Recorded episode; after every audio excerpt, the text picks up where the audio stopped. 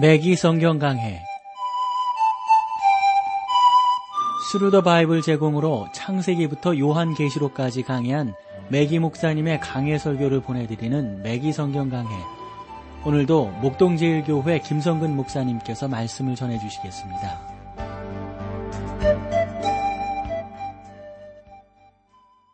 애청자 여러분 안녕하셨습니까? 매기성경강회, 자 오늘도 여러분들을 아모스서로 모시겠어요. 오늘 오 장 구 절 말씀, 이제 구 절 십 절 같이 보도록 하겠습니다. 저가 강한 자에게 호련히 패망이 임하게 하신즉 그 패망이 산성에 미치느니라. 무리가 속문에서 책망하는 자를 미워하며 정직히 말하는 자를 싫어하는도다. 무리가 성문에서 책망하는 자를 미워하며 성문에서 책망하는 자, 여러분 여기서 그런 자란 재판관을 말하는 거거든요. 어, 요 당시 이스라엘 사회, 그리고 근동아시아의 그 재판소는 성문이었습니다. 그래서 여러분은 성경에서 재판관들이 성문에 앉아있다 이런 표현들을 보실 거예요. 이를 하나 들어본다면 보아스는 나오미와 룻의 기업의 문제를 해결하기 위하여 가까운 친족을 베들렘 어디로 데려갑니까? 베들렘 성문으로 데리고 가는 것을 볼 수 있습니다. 또한 여러분, 룻이 소돔으로 내려갔을 때 그곳의 정치에 참여하여 성문에 앉았었다라고 말씀하는 것을 보게 됩니다. 성문에서 룻이 무슨 일을 했습니까? 롯은 하나의 재판관이었던 것입니다. 아모스는 잘못을 책망하는 재판관들이 미움을 받았다라고 지금 말씀을 하고 있는 것이죠. 그러므로 대부분의 재판관들은 악을 행하는 자들과 한 통속이 되어버리는 경우가 많습니다. 정직히 말하는 자를 그래서 사람들은 싫어하는 거죠. 재판관이 옳은 일에 대하여 고집을 세우고 공의를 내세운다면 여러분 근데 근데 이 상황에서 인기를 얻지 못한다고요. 그, 그 특별히 정치하는 그런 경우도 보면 옳은 말을 하고 막 이러면 인기를 얻지 못하고 사람들의 입에 발린 말, 사람들이 좋아하는 쪽으로만 이야기를 해버리면 인기를 얻고 하는 것을 보게 된단 말이죠. 그러고 보면 사람들은 정직한 것을 싫어하는 거예요. 저는 아모스 시대에 그런 사람들로 너무도 복잡하고 너무도 타락한 그런 모습을 띄우고 있었다.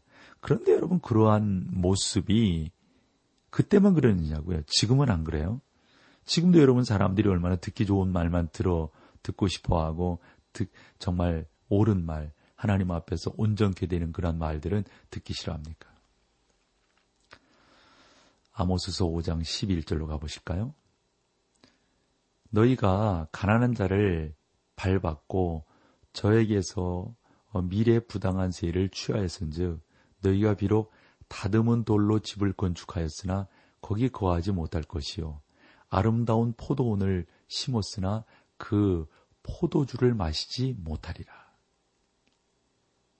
너희가 가난한 자를 밟았고 저에게서 일 미래 부당한 수혜를 취하였다 하는, 이게 뭐뭐 뭐 잘못된 세금을 거둬들이는 것이죠. 가난한 자들을 공평하고 정당한 대접을 가난한 자들에게 하지 아니하고 엉뚱한 그런 짓들을 해서 이런 사람들을 힘들게 하는 것입니다.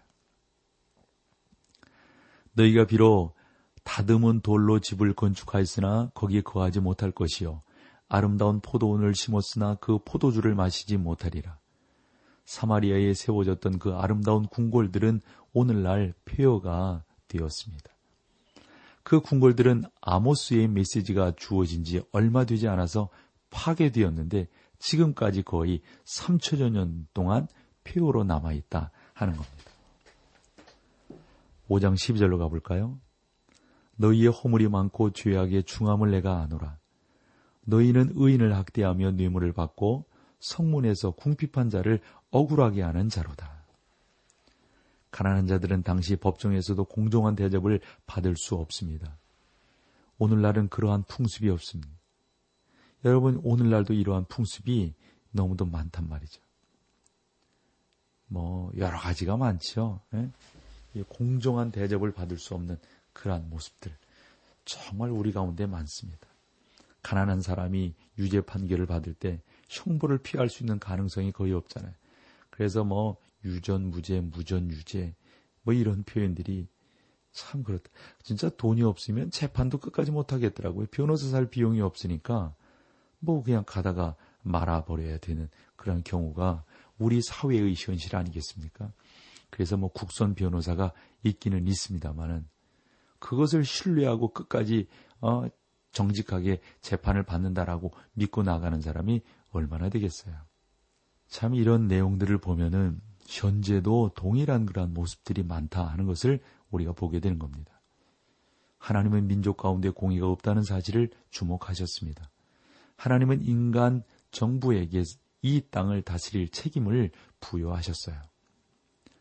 이 땅의 나라들은 하나님께서 세우신 것들이며 그 국가들은 하나님 앞에 책임이 있습니다. 그 국가가 하나님 앞에서 실패할 때 마치 로마를 퇴장시키듯이 하나님은 그 국가를 퇴장시키시게 될 겁니다. 아모스 오 장 십삼 절을 볼까요?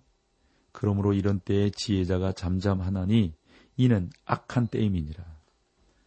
다시 말하면 당시 사람들은 공평을 기대할 수 없다는 사실을 알고 있었으며 따라서 침묵을 지키는 사람들이 많았습니다. 항의를 하는 것은 커다란 위험을 동반하기 때문에 아주 신중해야 합니다. 우리가 사는 시대의 비극은 종교의 자유에 대해서는 말하면서도 사실상 자유가 없다는 사실입니다. 뉴스 매체들은 쇠뇌의 기구로 전락해 버렸습니다. 오늘날 돈 있는 자들을 많이 여론을 들을 수 있다는 사실이죠. 그 결과로 이 나라의 대다수 사람들은 침묵을 지키고 있습니다. 왜냐하면 그들의 목소리가 아무 영향력을 발휘하지 못하기 때문에 또 그것을 너무도 잘 알기 때문에 아무 말도 안 하고 그냥 지키고 있는 것이죠. 오 장 십사 절로 가보세요. 너희는 살기 위하여 선을 구하고 악을 구하지 말지어다. 만군의 하나님 여호와께서 너희의 말과 같이 너희와 함께 하시리라. 여호와께서 이스라엘을 다시 불러 자기에게 돌아오라고 하십니다. 오 장 십오 절로 가볼까요? 너희는 악을 미워하고 선을 사랑하며 성문에서 공의를 세울지어다. 만군의 하나님 여호와께서 혹시 요셉의 남은 자를 긍휼히 여기시리라. 오늘날 자유주의여 부유한 기관의 후원을 받는 사람들은 나름대로 너무 그러한 주장들을 많이 하고 어떻게 보면 사람들을 더 힘들게 하고 있지 않는가.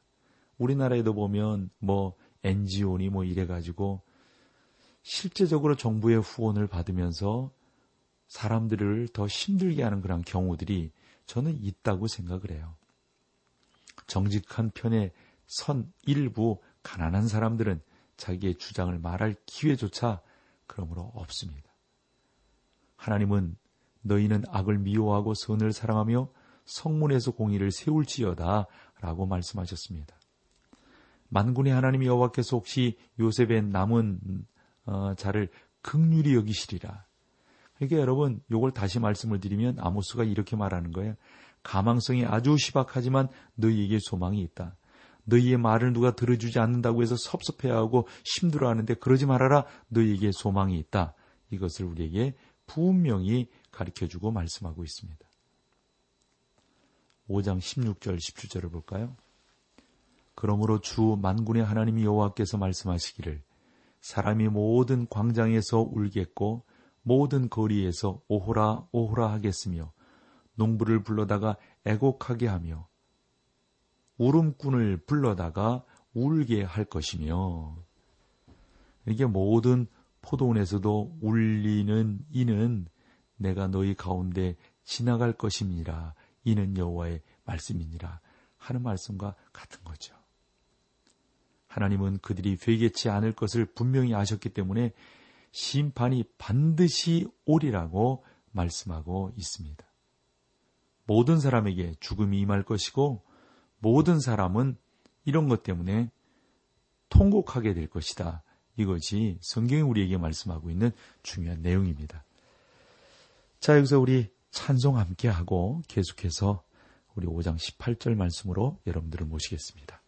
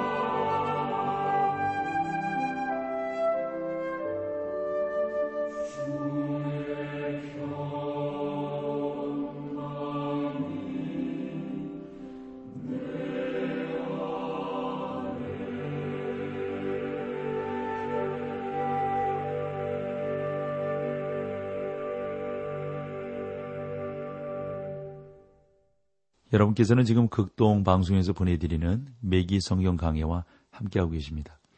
자, 오 장 십팔 절을 보실까요? 아주 중요한 말씀이에요. 화 있을진저 여호와의 날을 사모하는 자여. 한 번 더 읽을게요. 화 있을진저 여호와의 날을 사모하는 자여, 너희가 어찌하여 여호와의 날을 사모하느뇨? 그날은 어두우며 빛이 아니라. 한 번 더 볼까요? 화 있을진저 여호와의 날을 사모하는 자여, 너희가 어찌하여 여호와의 날을 사모하느뇨? 그날은 어두우며 빛이 아니라. 아주 많은 사람들이 여호와의 날을 갈망하고 또 사모하고 소망한다고 말하면서도 매우 경건하게 행동하지 않는 것을 보게 됩니다. 그래서 아모스는 여기에서 화 있을진저라고 표현하는 것입니다. 화 있을진저 여호와의 날을 사모하는 자여, 그러나 그들에게 있어서 이것은 단지 경건한 말에 불과하고 행동은 전혀 따르지 않는 것입니다. 그날은 그들이 생각하는 것처럼 결코 유쾌한 날이 아닐 것입니다.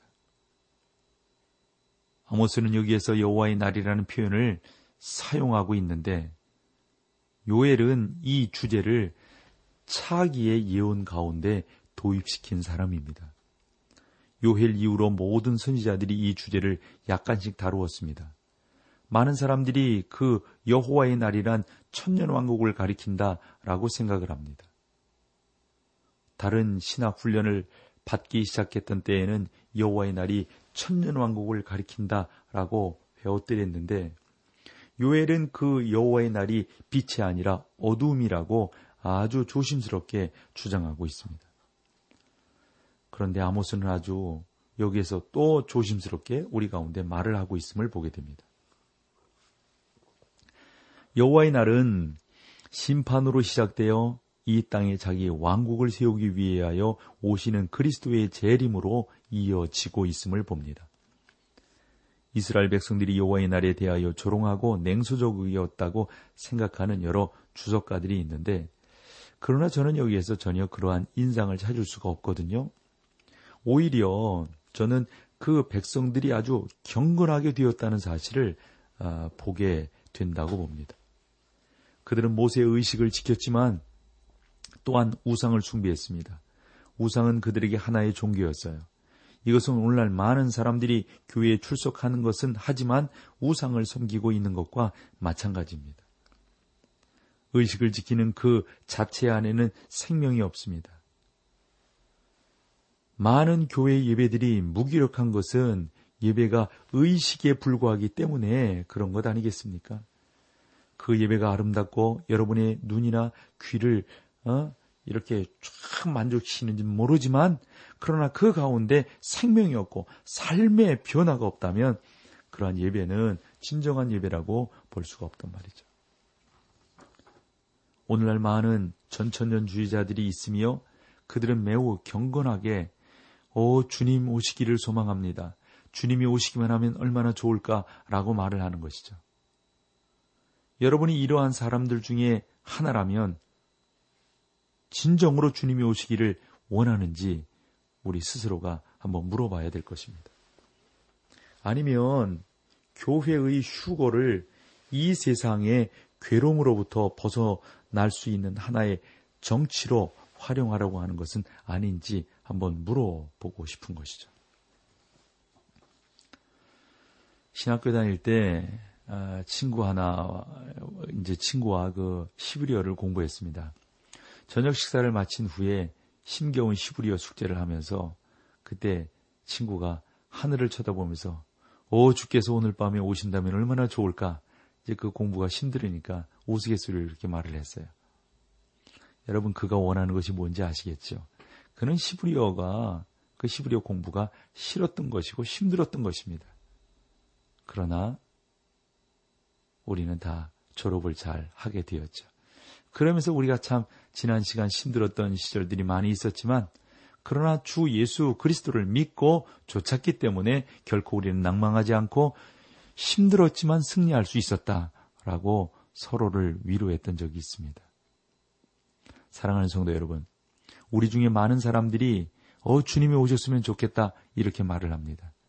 이것은 우리, 우리가 그리스도의 나타나심을 갈망하기 때문이 아니라 고통스러운 환경에서 벗어나고 싶어 하기 때문에 이러한 표현들을 한다고 볼 수가 있습니다.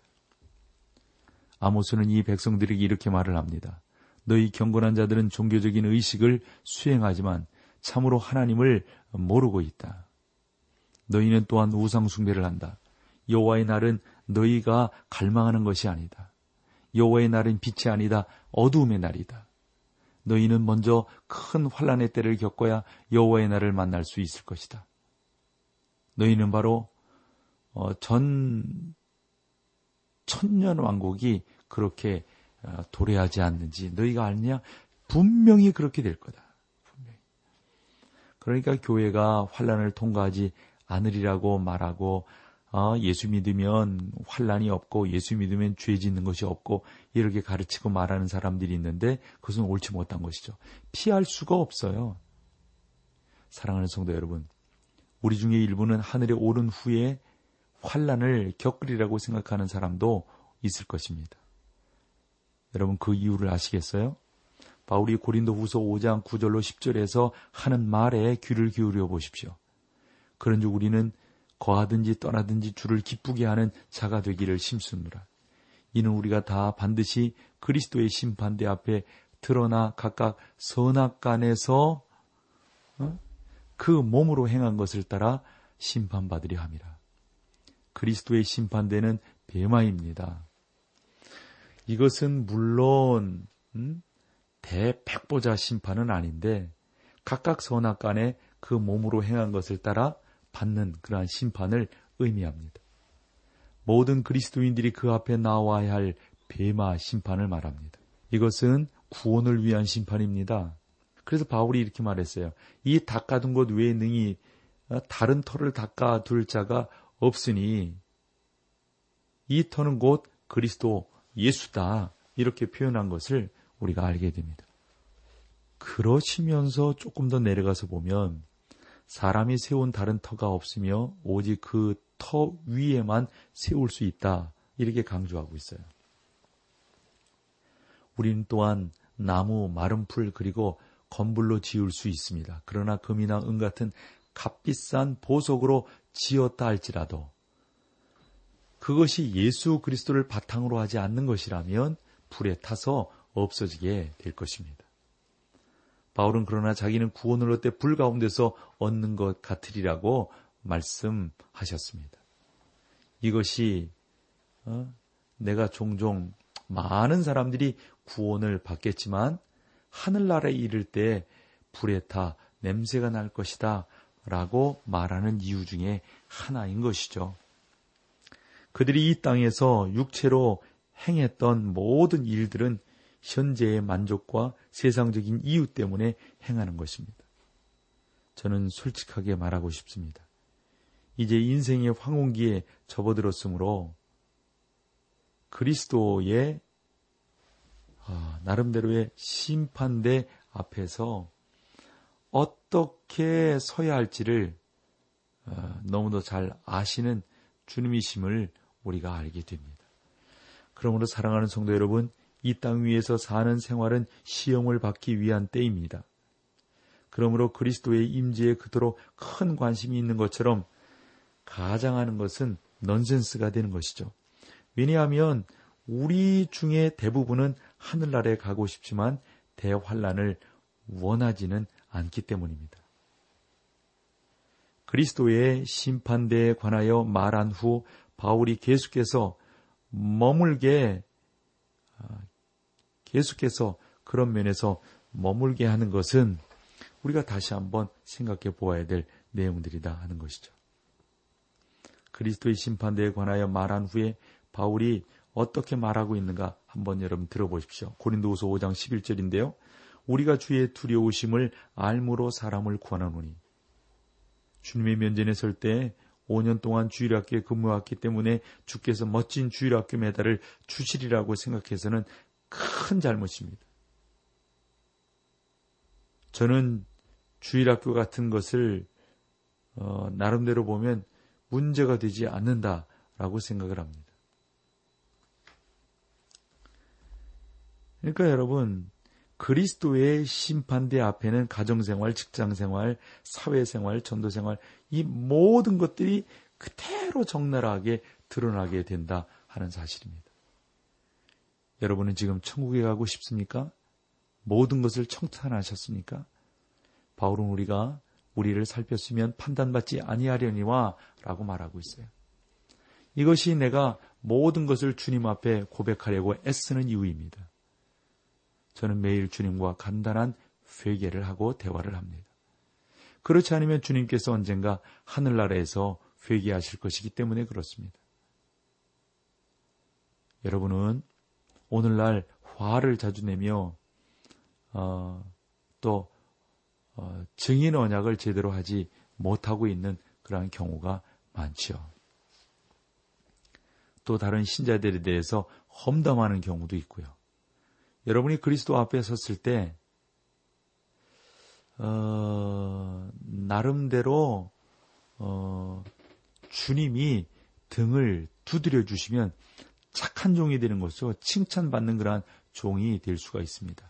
그런데 주님께서 어, 그러한 일들을 이제 하나하나 심판에 내시게 되는 것이죠. 아모스는 이 백성들에게 그 심판의 목적을 강조하고 있습니다. 아모스는 이렇게 말을 하는 것이죠. 여호와의 날을 사모하는 한다는 어, 망상을 버려라. 그날은 빛이 아니요 어두움의 날이로다. 너희가 통과해야 할 큰 환난이 기다리고 있을 것이다. 여러분이 신자이므로 그 환난을 통과해야 할 아, 필요가 없을지라도 그리스도의 심판대가 기다리고 있다는 사실을 우리가 다시 한번 기억을 해야 합니다. 나는 여호와의 날이 어떤 사람들의 생각처럼 유쾌한 날이라고 생각하지는 않습니다. 그러나 분명히 그날이 이르게 될 것입니다. 그러므로 각성하고 경성하여서 온전함에 도달할 수 있는 우리 모두가 되기를 소망합니다. 자, 오늘 여기까지 하고 다음 시간에 뵙겠습니다. 고맙습니다. 매기성경강회, 지금까지 스루더바이블 제공으로 창세기부터 요한계시록까지 강해한 매기 목사님의 강해 설교를 목동제일교회 김성근 목사님께서 전해주셨습니다. 이 시간 방송 들으시고 청취 소감을 보내주신 분께는 나침반 출판사에서 신앙서적을 보내드립니다. 청취 소감을 남겨주실 분들은 극동방송 홈페이지에 매기성경강회로 들어오셔서 사연을 남겨주시거나 문자로 참여하실 분들은 한 통에 오십 원의 유료 문자 샵 일공육구, 샵 일공육구 번으로 보내주시기 바랍니다. 매기성경강회 오늘 순서를 마칩니다.